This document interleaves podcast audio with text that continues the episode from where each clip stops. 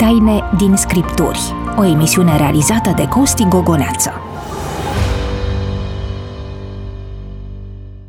Un autor necunoscut a lăsat umanității următorul citat. Fie că citim Biblia pentru prima dată, fie că o studiem zilnic, Dumnezeu, autorul ei, este prezent negreșit. Sunt pastorul Costi Gogoneață și vă sunt recunoscător că mă primiți în casele dumneavoastră și în această nouă ediție Taine din Scripturi. Vă mulțumesc celor care ne urmăriți pe Speranța TV sau pe rețelele sociale, pe Facebook sau YouTube. De asemenea, vă stimez pe aceia care ați ales să ne ascultați pe Radio Vocea Speranței sau pe oricare platformă de podcast. Apreciez că ne scrieți și că vă doriți să fim în contact permanent. Alex să împărtășesc cu dumneavoastră în această ediție mesajul primit pe Facebook din partea doamnei Rodica Brândușeriu. Dumnezeu ne scrie așa. O emisiune profundă în care Scriptura este explicată pe înțelesul nostru. Domnul Isus să vă binecuvânteze. Rugați-vă pentru noi. Știm că probabil răspundem unor nevoi ale dumneavoastră, dar dincolo de toate acestea avem nevoie să ne sprijiniți în rugăciuni. A sosit timpul să-i salut pe cei doi colegi care în minutele următoare îmi vor fi parteneri de discuție în cadrul acestei ediții Taine din Scripturi. Bun regăsit pastorului Ioan Câmpean Tătar. Bine v-am regăsit. Și mă bucur să-l salut pe pastorul Robert Mandache. De asemenea, cu bucurie vă salut. Pentru că timpul este prețios pentru noi, trecem la treabă, urmează rubrica Întrebarea ta.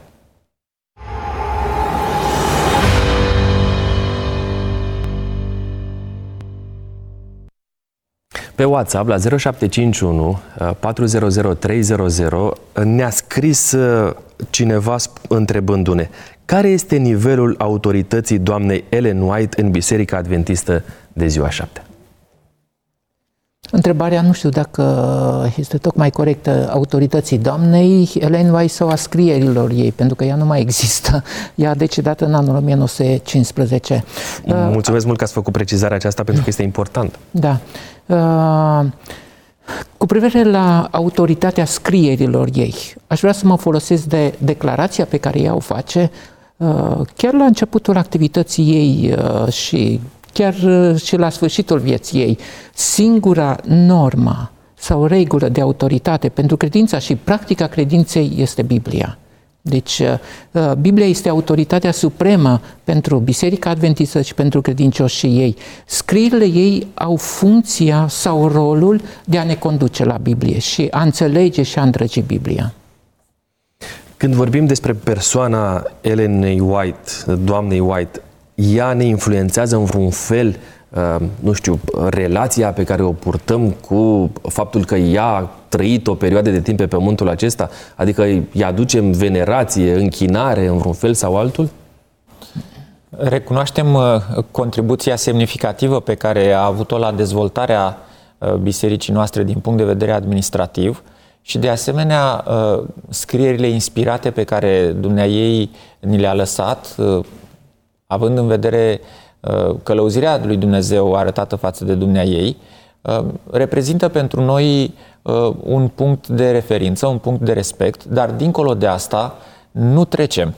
Acordăm Scripturii locul pe care îl ocupă, acordăm lui Dumnezeu locul pe care îl ocupă, iar oamenilor care se lasă conduși de Dumnezeu, le acordăm respectul cuvenit, așa cum ne învață Scriptura de altfel. Mulțumim mult pentru întrebările pe care ni le adresați. Nu uitați să ne scrieți la 0751 400 300 comentariile dumneavoastră sau dacă ne urmăriți pe rețelele sociale să ne scrieți în privat sau în mod public. De asemenea, uh, lăsați uh, să știm ceea ce dumneavoastră ne scrieți cu privire la motivele de rugăciune pentru a mijloci pentru dumneavoastră în uh, cămăruța noastră sau aici în cadrul emisiunilor Taine din Scripturi. De asemenea, dacă ne urmăriți pe Facebook, distribuiți emisiunea noastră uh, și faceți-o cunoscută prietenilor dumneavoastră. Sunt convins că le veți face un mare bine. De asemenea, dacă doriți să studiem Scriptura împreună, să o aprofundăm, scrieți-ne la 0751 400 300 această intenție a dumneavoastră. Trebuie să vă reamintesc faptul că emisiunea Taine din Scripturi este înregistrată. Din păcate, nu putem răspunde în um, mod real, în direct, așa cum ne urmăriți dumneavoastră acum, întrebărilor pe care le adresați, dar le preluăm în edițiile următoare. Subiectul pe care îl vom aborda în această ediție, Taine din Scripturi, ne va fi introdus ca de fiecare dată de colegul Răzvan Lup.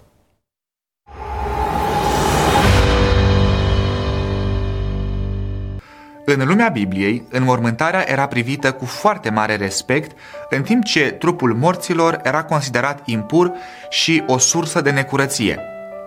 Se considera că persoana care nu avea parte de o înmormântare decentă era lipsită de una din cele mai mari onoruri, însă corpul celui decedat era privit cu rezervă, iar ceremonia de îngropare era simplă, foarte rapidă și fără elemente religioase, fiind mai degrabă un eveniment de familie. Cea mai luxoasă înmormântare pe care Biblia o descrie este probabil îngroparea lui Isus Hristos, la care s-au folosit substanțe de îmbălsămare în cantități impresionante.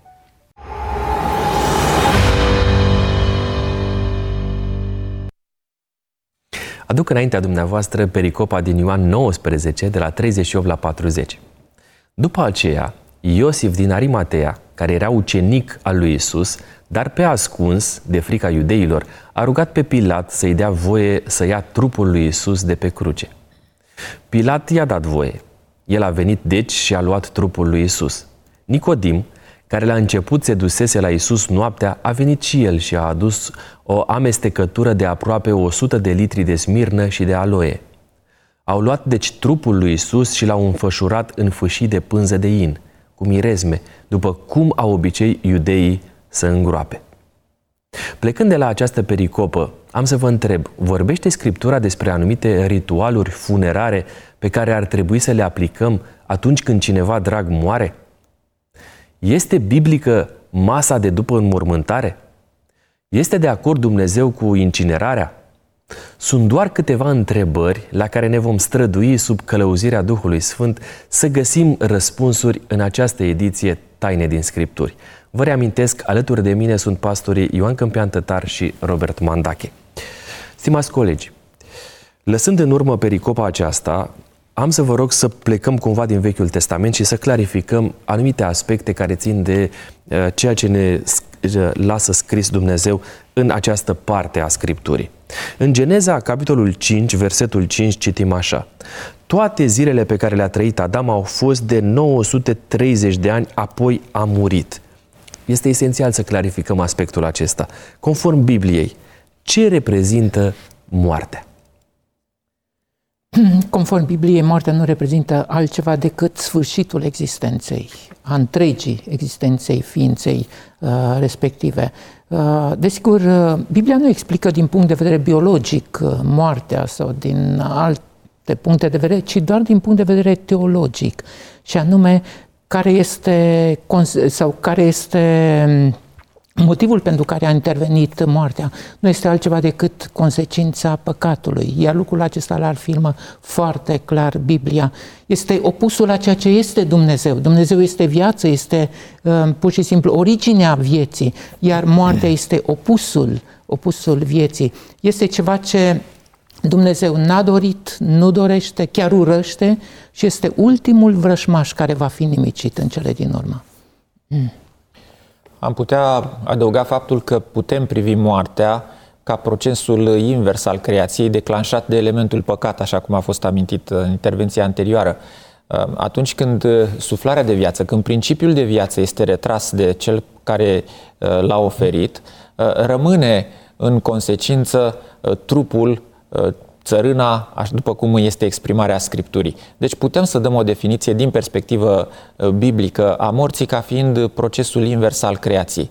Dacă ar fi să ducem mai departe definiția aceasta, uh, deseori Scriptura definește moartea ca fiind un somn, o stare de inconștiență.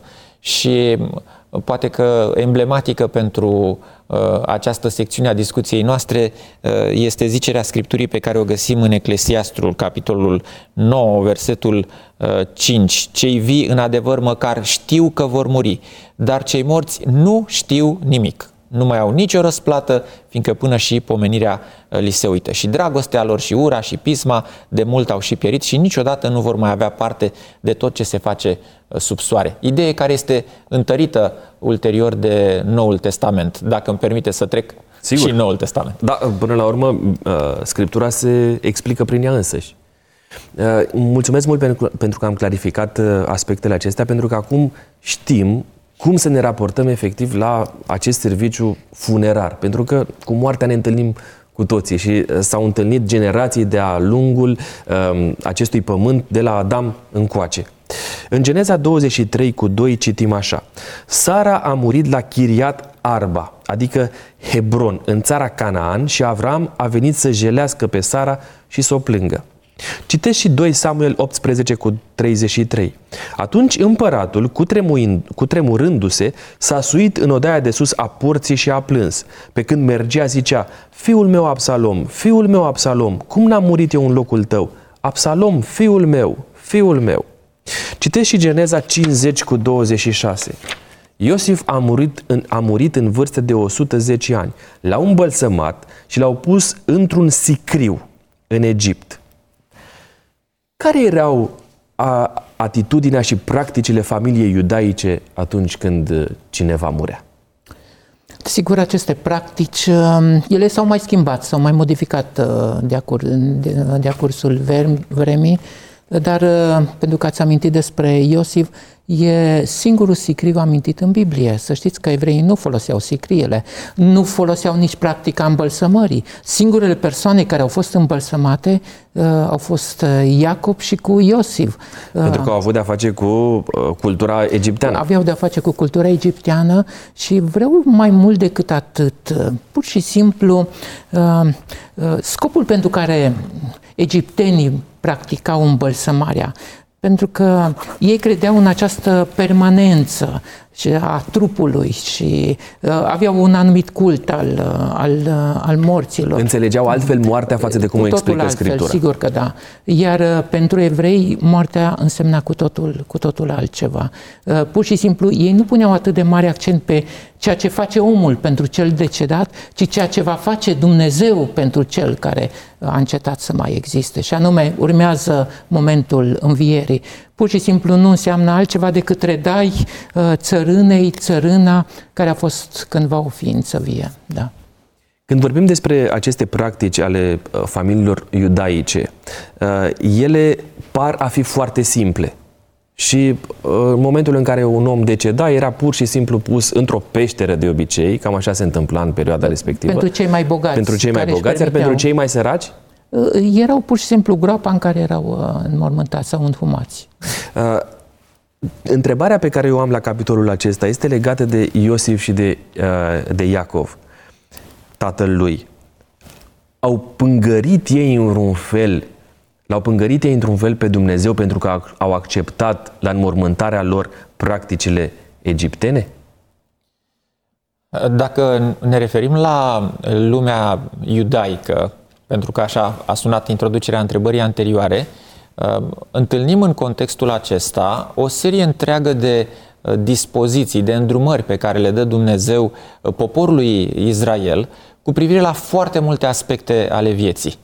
Da, de la îmbrăcăminte, uh, alimentație, agricultură, nu mai punem la socoteală toate celelalte care țin de reglementarea serviciilor religioase.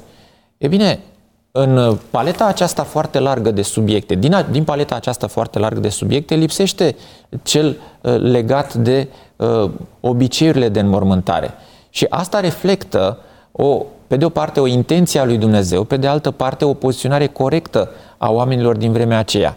Pentru ei, evenimentul morții avea o anumită semnificație din punct de vedere emoțional, din punct de vedere relațional, dar nu și din punct de vedere religios, așa cum uh, întâlnim în zilele noastre. Probabil că și tenta în care sunt puse întrebările uh, scot la iveală uh, acest specific al zilelor pe care îl trăim. Dar în, în lumea biblică nu întâlnim profilul acesta. Referirile cu privire la moarte sau la morți sunt legate mai degrabă de niște norme igienico-sanitare care trebuiau avute în vedere. Uh, contactul, curățirea de după uh, acest potențial contact și așa mai departe. Dar nu avem reglementări cu privire la serviciul de înmormântare. Nu avem un să da sau un să nu. Și în contextul acestei lipse de reglementare, zona este ocupată de profilul sociocultural și a, așa discutăm despre uh, cele două aspecte foarte interesante aduse în, în discuție de colegul Câmpian, uh, și anume uh, sicriul da, ce apare în peisajul înmormântării lui Iosif, îmbălsămarea care apare în dreptul lui Iacov uh, și lui Iosif de asemenea. E bine, deci acestea sunt anumite elemente care țin de uh, cultura în care se aflau uh, oamenii sau contextul în care se uh, întâmplă lucrurile ce sunt relatate, uh, nu au de-a face cu un așa zice Domnul, într-un fel sau altul. Cu toate acestea, influența care există asupra ceea ce se întâmplă astăzi în uh, cultura în care trăim noi, vorbim despre cultura românească, uh, este destul de influentă și anumite aspecte uh, care se întâmplă în, în, în bisericile majoritare au, o oarecare, au un oarecare fundament care este departe de ceea ce spune Scriptura. Și mi-ar plăcea ca în ocazia asta să rezolvăm și aceste aspecte prin uh, răspunsurile pe care le vom primi. Așadar, vorbind despre Iosif și despre Iacov, ei nu fac altceva decât să aplice o parte culturală fără o înțelegere uh, distorsionată a caracterului lui Dumnezeu și a principiilor biblice. Uh, vă reamintesc dumneavoastră celor care ne urmăriți numărul nostru de WhatsApp 0751 400 300. Așteptăm opiniile și întrebările dumneavoastră. În Ioan 19, de la 38 la 40, citim așa. Uh, de fapt, este pericopa pe care, prin care am introdus uh, discuția noastră. Iosif din Arimatea, care era ucenic al lui Isus, uh, de frica iudeilor, a rugat pe Pilat să-i dea voie să ia trupul lui Isus pe cruce. El a venit deci, a luat trupul lui Isus. Nicodim la început uh, se dusese la Isus noaptea, a venit și el și a adus o amestecătură de aproape 100 de litri de smirnă și de aloe. A luat trupul lui Isus, l-a înfășat în fâșii de pânză de in cu mirezme după un obicei care exista atunci a iudeilor pentru îngropare. Se schimbă practicile cu privire la înmormântare în uh, Noul Testament? Nu cred că există niște schimbări chiar atât de radicale. În primul și în primul rând uh, și datorită climei, să știți că în Orientul Mijlociu pur și simplu erau îngropați în aceeași zi persoanele. În al doilea rând, niciodată nu se accepta o mormântare în sabat. Acesta este și motivul pentru care au grăbit pur și simplu moartea tâlharilor și uh, coborârea lui Isus Hristos de pe cruce, pentru ca să nu intre în uh, ziua sfântă de sabat cu astfel de, de lucrări. Uh, în al uh, treilea rând, această ungere Uh, cu miresme, cu tot felul de um, lucruri de felul acesta se practica și în perioada Vechiului, Vechiului Testament. Uh, deci ungerea era o practică întâlnită la evrei. Comună. Da, comună. Mai ales împărații. Uh, nu degeaba Isaia spune că mormântul lui va fi uh, între cei bogați. Deci Isus Hristos a avut parte de o astfel de înmormântare din punctul acesta de vedere. Da. Mormântul era unul deosebit, da, ca pentru un om bogat și apoi uh, ceea ce s-a întâmplat cu ocazia înmormântării la fel. Nu cred că ar trebui privită o relatare a unui moment, a unui eveniment, în cazul de față înmormântarea Domnului Isus Hristos, ca fiind normativă. Uh, este pur și simplu relatarea modului în care s-au întâmplat lucrurile în contextul acela. Uh, dar în absența unei precizări clare din partea lui Dumnezeu că trebuie făcut așa sau invers, n-ar trebui luate aceste episoade ca fiind normă pentru o anumită perioadă de timp și cu atât mai puțin pentru uh, contemporaneitate. Uh, dacă ar fi să facem apel la un alt pasaj biblic care nu vorbește despre înmormântare uh, eminamente, tot din Noul Testament, avem episodul în care avem de-a face cu moartea lui Anania și a Safirei. Și acolo uh, lucrurile se pare că se întâmplă foarte rapid. În momentul în care primul decedat are parte de această experiență, este și condus la groapă, pentru că spune ulterior relatarea, picioarele celor ce au dus la groapă. Da? Adică uh, acolo n-a mai fost timp nici de îmbălsămat, nici de alte uh, ritualuri, ci se pare că a fost uh, o ceremonie destul de rapidă, restrânsă și fără alte uh, pregătiri necesare. De asemenea, dacă luăm în calcul zecile de ani pe care uh, Scriptura le acoperă Noul Testament după momentul relatării uh, înmormântării Domnului Isus Hristos, nu mai avem de a face cu un alt moment în care să uh, cunoaștem o astfel de, de practică.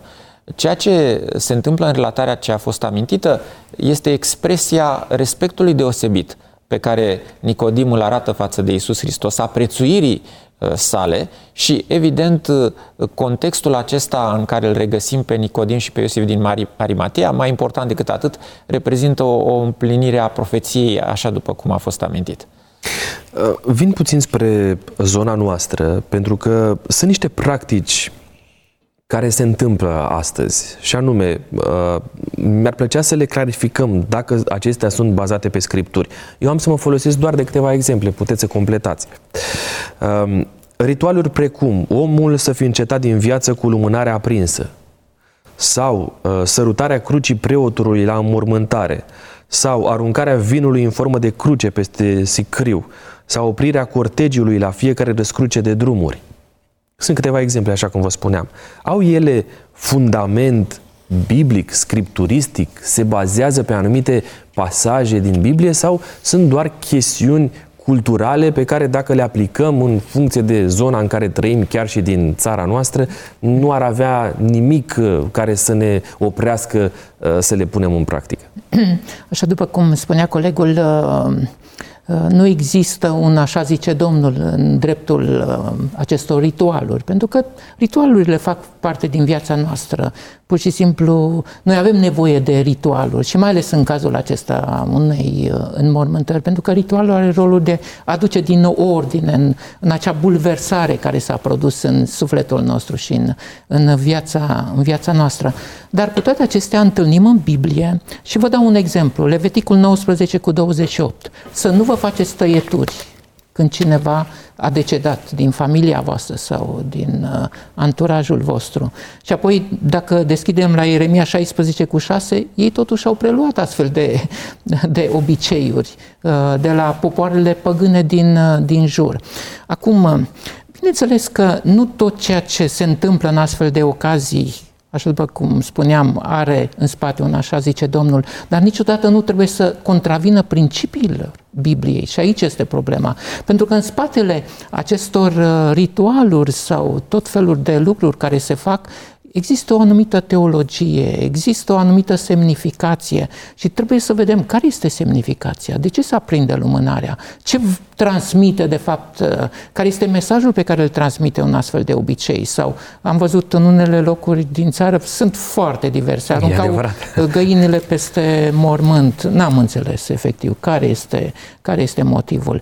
Eu cred că la baza tuturor acestor practici există acea credință că într-un fel anume sufletul sau o parte din ființa umană supraviețuiește și pur și simplu uh, pentru ca să faciliteze pur și simplu trecerea uh, poate direct în, în rai, așa după cum uh, cred unii cu ocazia morții, se fac toate aceste lucruri. Dar oricum Uh, ele nu au de-a face cu Biblia și contravin înțelegerii pe care Biblia ne prezintă cu privire la moarte.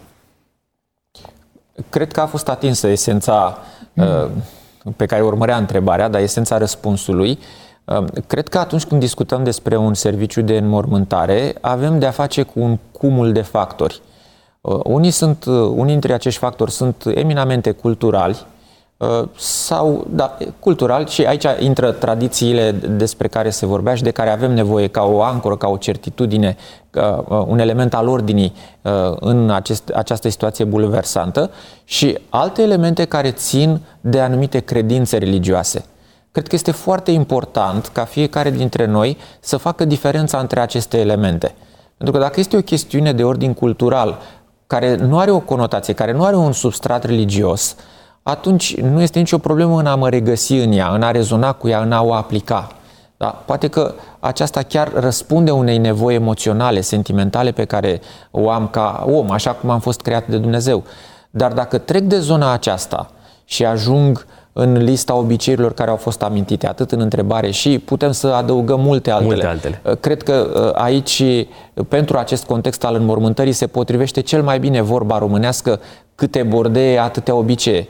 Nu? Pentru că sunt, sunt foarte multe uh, ritualuri care uh, țin de, de o anumită zonă, iar multe dintre ele au o semnificație, uh, li se oferă o semnificație religioasă, spirituală. Uh, aici trebuie să fim atenți, pentru că e posibil să intrăm pe un uh, teren uh, greșit un teren care ne aduce în contradicție cu adevărul Scripturii și cu intenția lui Dumnezeu cu privire la modul în care înțelegem viața, modul în care înțelegem moartea. Iar unele dintre ele uh, chiar hrănesc concepții păguboase. De exemplu, a baza pe faptul că în contextul înmormântării, fie legat de contextul imediat, ați amintit de lumânare, fie în contextul din proximitatea ceva mai îndepărtată a acestui eveniment, Uh, familia, apropiații uh, pot face ceva sau trebuie să facă ceva, acel ceva conducând la o schimbare a destinului veșnic al celui care a trecut prin acest eveniment al morții, e bine, asta este o poziție totalmente păguboasă. Uh, nu mă pot baza pe niște ritualuri pe care le poate face altcineva pentru mine după ce voi muri, care să-mi influențeze destinația mea veșnică. Responsabilitatea o am acum, când sunt în viață pentru alegerile pe care trebuie să uh, le fac, conștient fiind că ceea ce învață Scriptura despre moarte este efectiv trecerea în neființă, că nu mai am nicio șansă, nu mai am nimic de ales, totul a fost decis în dreptul meu.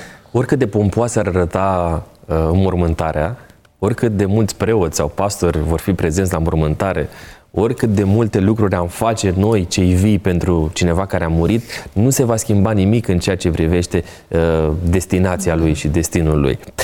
Uh, dacă doriți să studiem mai multe despre subiectul acesta, vă rugăm să ne scrieți la 0751 400 300 pentru a vă ajuta să înțelegeți ce spune cu adevărat Scriptura despre uh, evenimentul uh, de înmormântare, despre moarte în sine. În Geneza 25 cu 39 citim, Isaac și-a dat Duhul și a murit și a fost adăugat la poporul său bătrân și sătul de zile.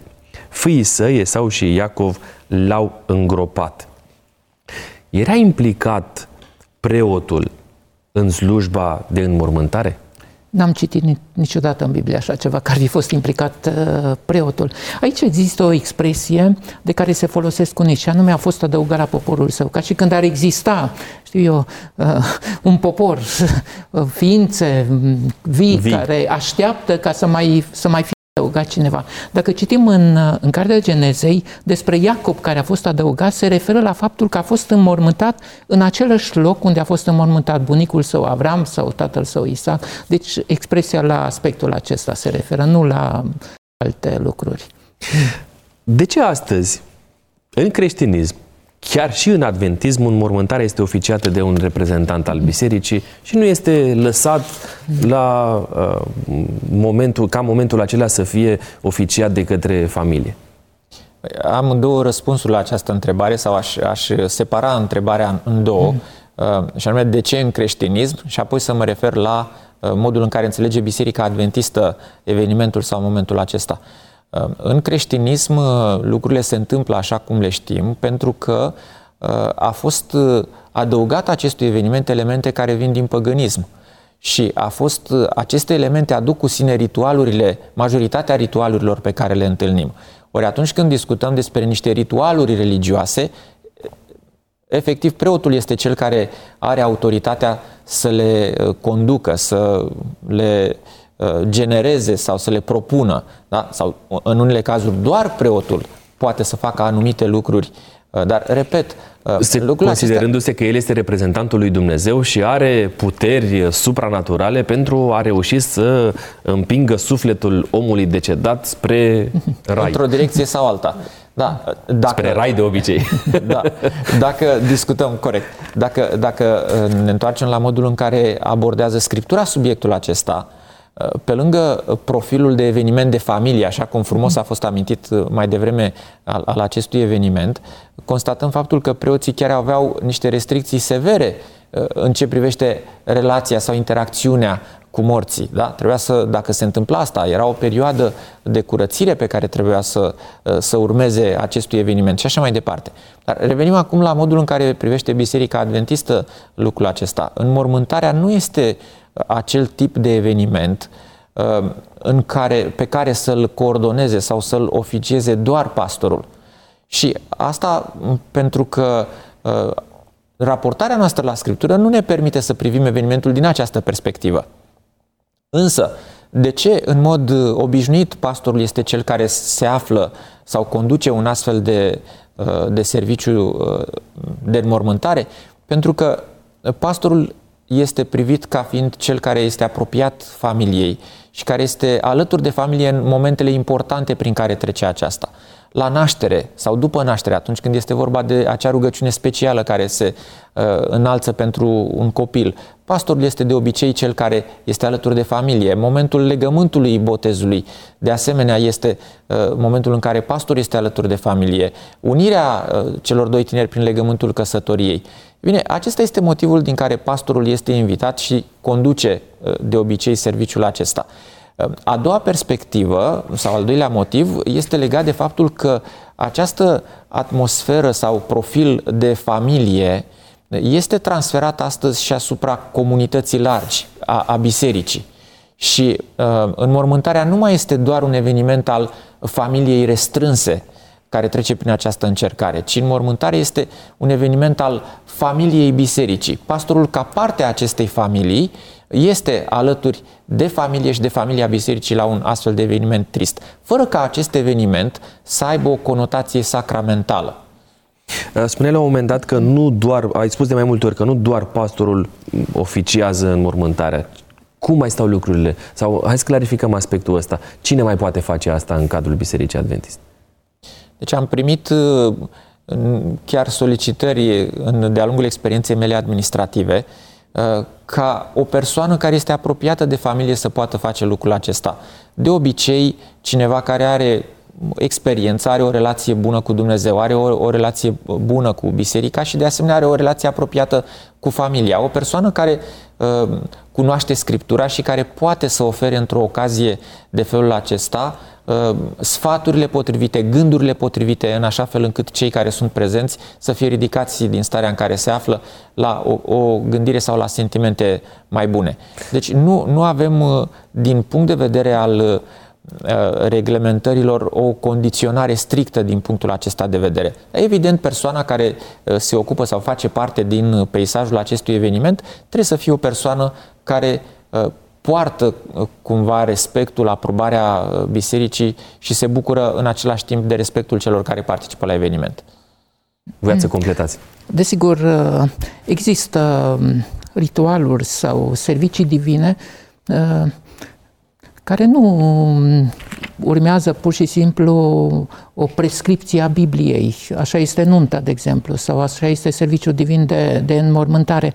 Iar ca sursă de autoritate, noi avem întotdeauna Biblia, în primul rând, dar avem și practica eclesiastică, înțelegeți? Pentru că așa s-a practicat, pur și simplu, în trecut și s-a considerat că toate aceste lucruri nu vin în contradicție cu principiile Bibliei. Deci lucrul acesta este foarte important. Iar în astfel de ocazii, în primul rând, avem în vedere familia, așa de cum s-a spus, pentru că ea trece prin această criză a despărțirii.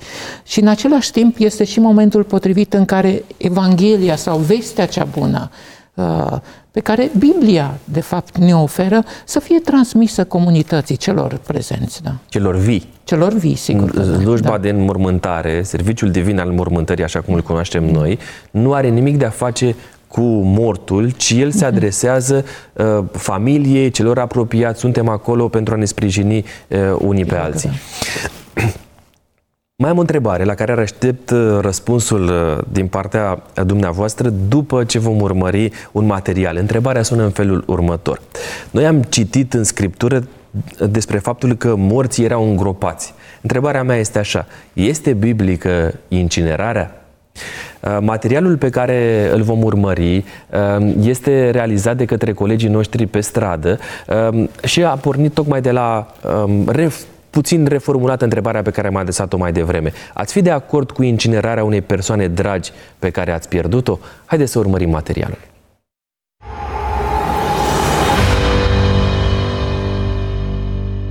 Ați fi de acord cu incinerarea unei persoane dragi pe care ați pierdut-o? Da, pentru că nu văd nimic rău în asta. Nu. Nu m-aș simți împăcată, nu știu. Pur și simplu, n-aș fi de acord. Da, sigur. Sincer, da. Păi nu este vorba dacă aș fi eu de acord, dacă persoana respectivă pe parcursul vieții și-ar fi exprimat dorința în acest sens, da, aș face ce mi s-a cerut, dacă nu, nu. Acum, în funcție de, de religie, fiecare își alege cum să, să facă lucrurile. Nu aș alege incinerarea.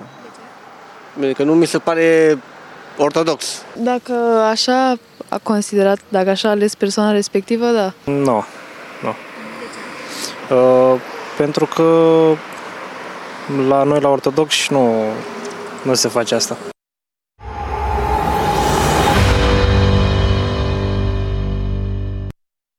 Am revenit în platoul Taine din Scripturi. Vă reamintesc că alături de mine sunt pastorii Ioan Câmpian Tătar și Robert Mandache. Ați văzut uh, răspunsurile concetățenilor noștri. Cum le catalogați? Cred că în, în mare parte uh, a lor, a răspunsurilor, reprezintă poziția corectă. Și anume, dacă o persoană optează pentru acest mod de a uh, finaliza trecerea pe acest pământ sau dacă familia decide lucrul acesta, nu avem o, uh, din punctul acesta de vedere o uh, prezentare, o prescripție a Scripturii într-un fel sau altul. Și așa cum s-a spus și într-o intervenție anterioară, uh, atunci când nu avem un așa zice Domnul într-un fel sau altul, nu avem a ne teme că încălcăm în vreun fel voința pe care Dumnezeu o are cu privire la noi. Deci am cunoscut uh, situații de felul acesta. Multe dintre ele sunt uh, dictate sau generate de considerente de ordin practic și le putem privi ca atare. Acum, pot să înțeleg în același timp și rezerva uh, unora dintre cei care au răspuns la întrebare sau a unora dintre cei care urmăresc emisiunea aceasta pentru această practică, având în vedere faptul că noi ca oameni, ca ființe materiale, fizice, suntem legați de ceea ce este fizic și cumva distrugerea într-un timp scurt a ceea ce reprezintă omul din punct de vedere fizic, creează un oarecare disconfort la nivelul emoțiilor. Dar dacă uh, gândim uh, matur și pe termen lung uh, subiectul acesta, ne dăm seama că fie că un om este incinerat, fie că este uh, îngropat, procesul este același. Uh, depinde doar perioada de timp când se întâmplă asta, că e vorba de câteva ore sau cât timp durează incinerarea sau că este vorba Uh, de un proces mai amplu de ani de zile în care uh, corpul se descompune. Deci acest element nu are un, un caracter sau un substrat uh, religios.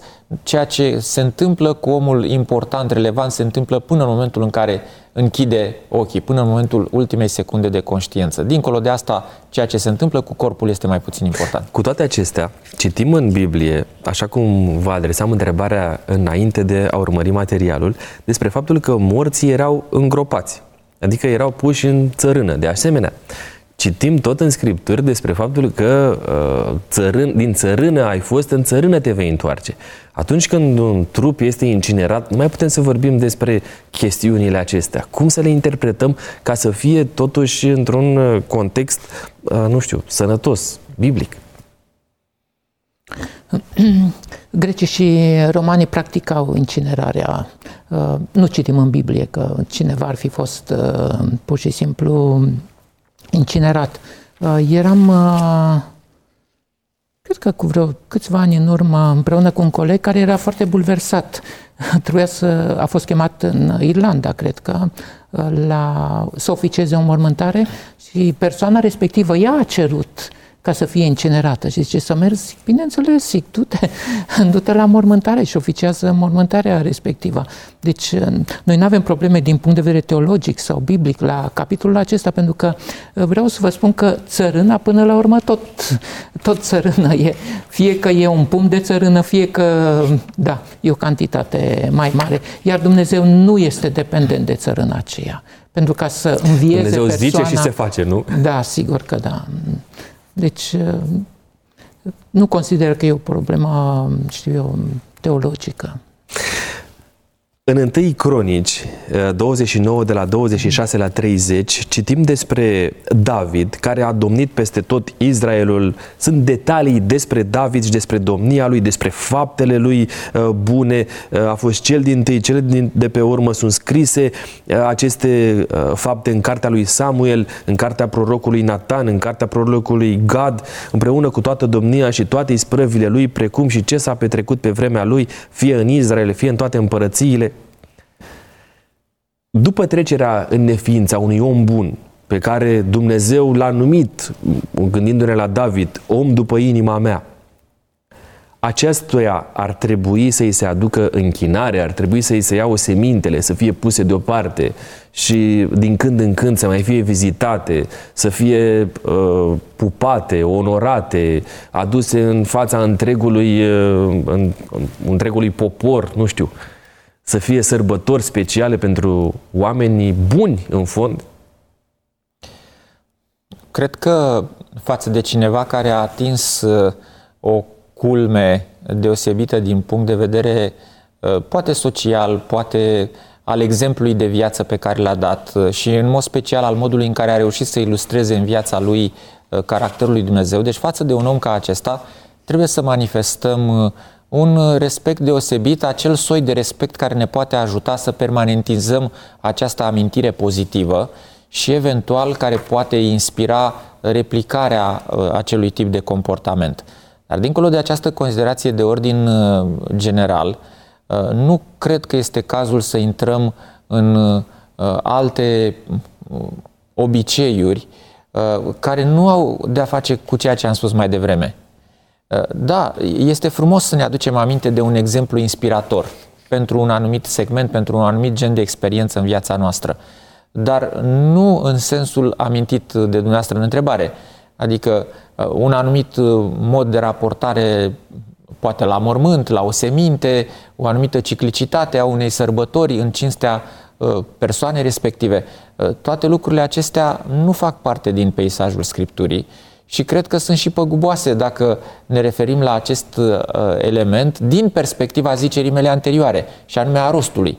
Uh, dacă exemplul lui David este de natură să ne inspire, cred că avem nevoie să ne aducem uh, mai mult deodată pe an aminte de el. Trebuie să ne aducem aminte în fiecare situație similară prin care trecem și care exemplul lui ne poate inspira, ne poate ajuta. Niciodată aducându-i închinare. Închinarea este doar a lui Dumnezeu. Răspunzând la această întrebare, îmi vine în minte întâlnirea dintre Isus Hristos și Ispititorul, care la un moment dat îi propune și acest act al închinării. Și Domnul Hristos spune foarte clar, Domnului Dumnezeului tău să te închini și numai lui să-i slujești. Deci, din punctul acesta de vedere, avem o precizare foarte clară a Scripturii și nu este loc de interpretare sau de negociere. Poate ar fi bine să aminteți, dar modul în care pur și simplu s-a ajuns să, ca oamenii să se închine la o seminte și așa mai departe. Uh, și creștinii își aveau martirii lor, așa după cum neamurile sau păgânii își aveau eroii pe care îi venerau. Și se adunau în locul respectiv unde cineva a fost înmormântat uh, în urma unei morți de martir și acolo mai rosteau rugăciuni, mai cântau, nu era rău, nimic. Dar n-a trecut mult timp până când, în loc să se roage lui Dumnezeu, a început să se roage celui uh, care, da, a fost martirizat. Și, bineînțeles, în modul acesta, încet, încet, toate aceste practici păgâne au fost preluate și de creștinism. Da? Noi ne închinăm lui Dumnezeu și ne rugăm lui Dumnezeu și doar lui. Iar în cadrul emisiunii Taine din Scripturi avem o rubrică dedicată pentru rugăciune, care chiar așa se numește, Rugă pentru tine.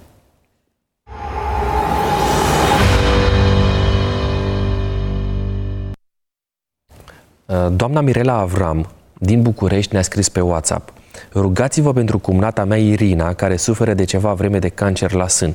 Iar recent, acesta s-a extins și la plămâni. Domnul Isus să o vindece.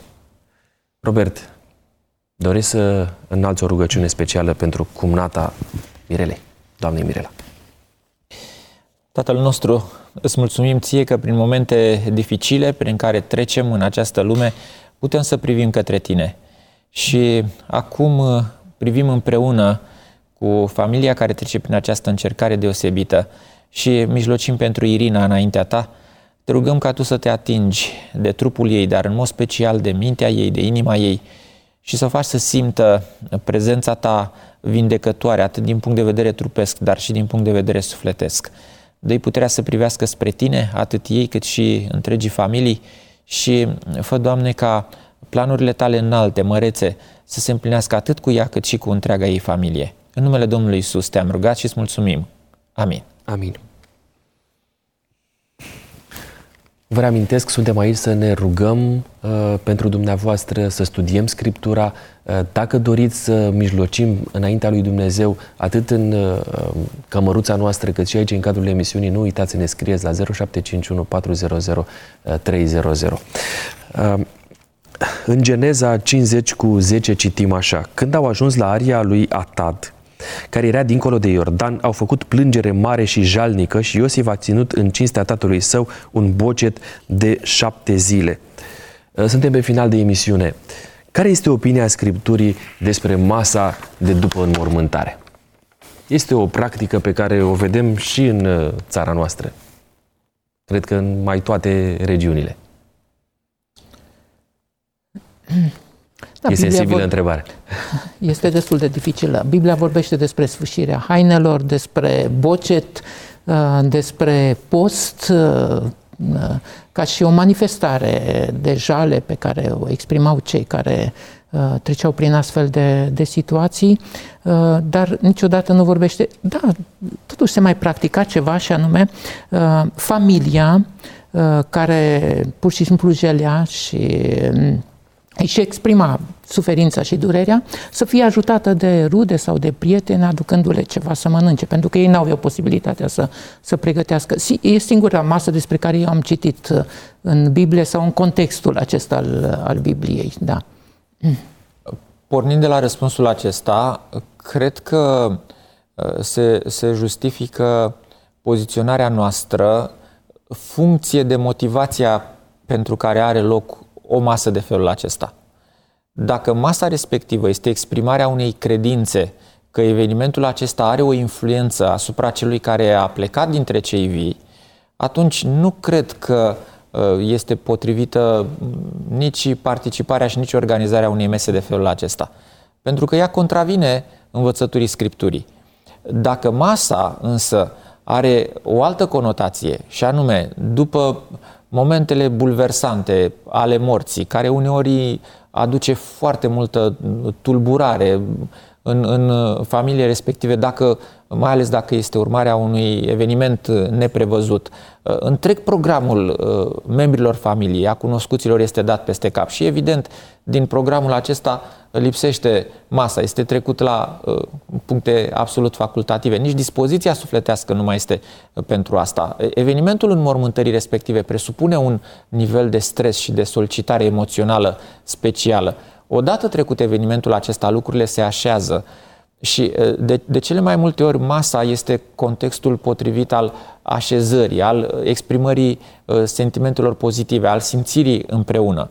Atunci când acesta vine, curge într-un mod natural și este expresia a, a împlinirii unor nevoi fizice, pe de o parte, iar pe de altă parte, expresia solidarității față de persoană sau față de familiile care trec printr-o încercare de felul acesta, nu văd că i-ar contraveni, că ar contravine vreunui precept al Scripturii.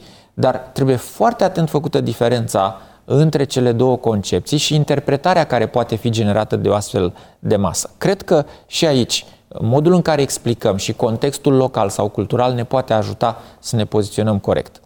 Ultima întrebare înainte de rubricile de final. În Deuteronom 34 cu 7 la 8 citim așa, Moise era în vârstă de 120 de ani când a murit, vederea nu-i slăbise și puterea nu-i trecuse, copiii lui Israel au plâns pe Moise 30 de zile în câmpia Moabului și zilele acelea de plâns și de jale pentru Moise s-au sfârșit. Să înțelegem din pericopa aceasta că practica parastaselor este una pe care creștinii ar trebui să o aplice? Nu, nici de cum. Uh, nu există nici aluzie, cel puțin, la așa ceva. Iar uh, jala aceea era manifestată, în primul rând, prin post și prin uh, uh, bocete, plânsete sau așa mai departe, dar nici de cum prin astfel de uh, lucruri. Vă reamintesc numărul nostru de telefon 0751 400 300. Așteptăm opiniile și întrebările dumneavoastră. Urmează rubrica Răspunsuri Fulger.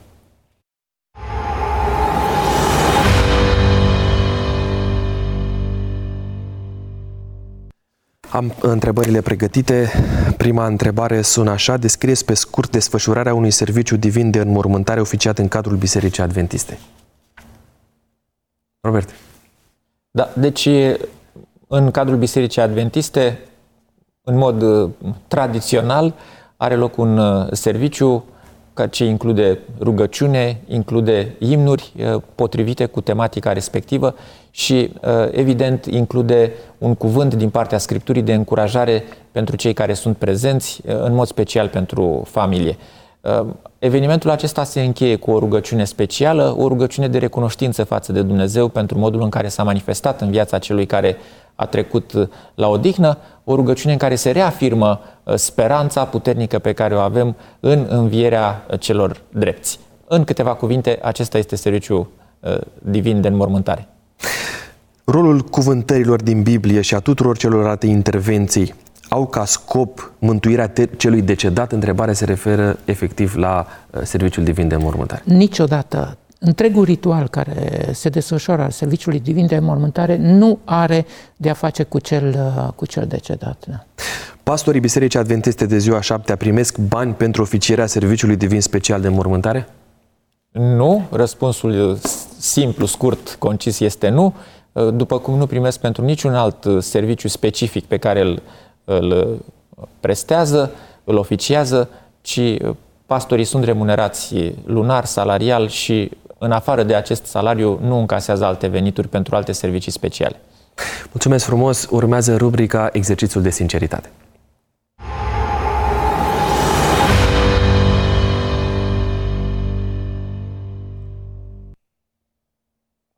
Domnule Câmpian, alegeți dumneavoastră, vă rog, unul dintre cele trei Începem cufere. cu unul. Începem cu unul. Să vedem ce ascunde acest uh, cufăr. Care parte a serviciului divin de înmormântare este cea mai plină de încărcătură emoțională și spirituală pentru dumneavoastră? Cred că momentele eh, biografice pot fi, bineînțeles, depinde și de cuvântul lui Dumnezeu care este rostit. Da. Robert, 2 sau 3? 2. Cu forul 2. Care este pericopa biblică din care ai predicat cel mai des la înmormântări?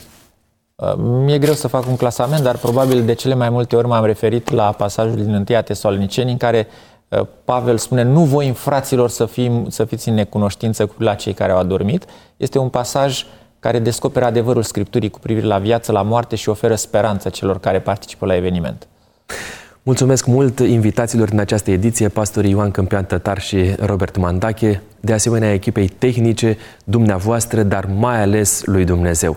Nu uitați să ne scrieți pe WhatsApp de 0751 400 300 întrebările sau motivele pentru care ați dori să ne rugăm, de asemenea intenția de a studia împreună Scriptura voi rezuma ediția de față care a purtat titlul Moartea și ritualurile funerare prin a vă reaminti ce spune Apostolul Pavel în 1 Tesaloniceni 4, 13 și 14. Nu vă infraților să fiți în necunoștință despre cei ce au adormit, ca să nu vă întristați ca ceilalți, care n-au nădejde. Căci dacă credem că Isus a murit și a înviat, credem și că Dumnezeu va aduce înapoi, împreună cu Isus, pe cei ce au adormit în El. Sunt pastorul Costi Gogoneață și până la o nouă ocazie în care vom fi aici în platoul Taine din Scripturi, vă readuc aminte că bătăria pentru Biblie a început în studioul nostru, dar ea continuă cu precădere în casa dumneavoastră. Harul Domnului Isus să se reverse peste fiecare.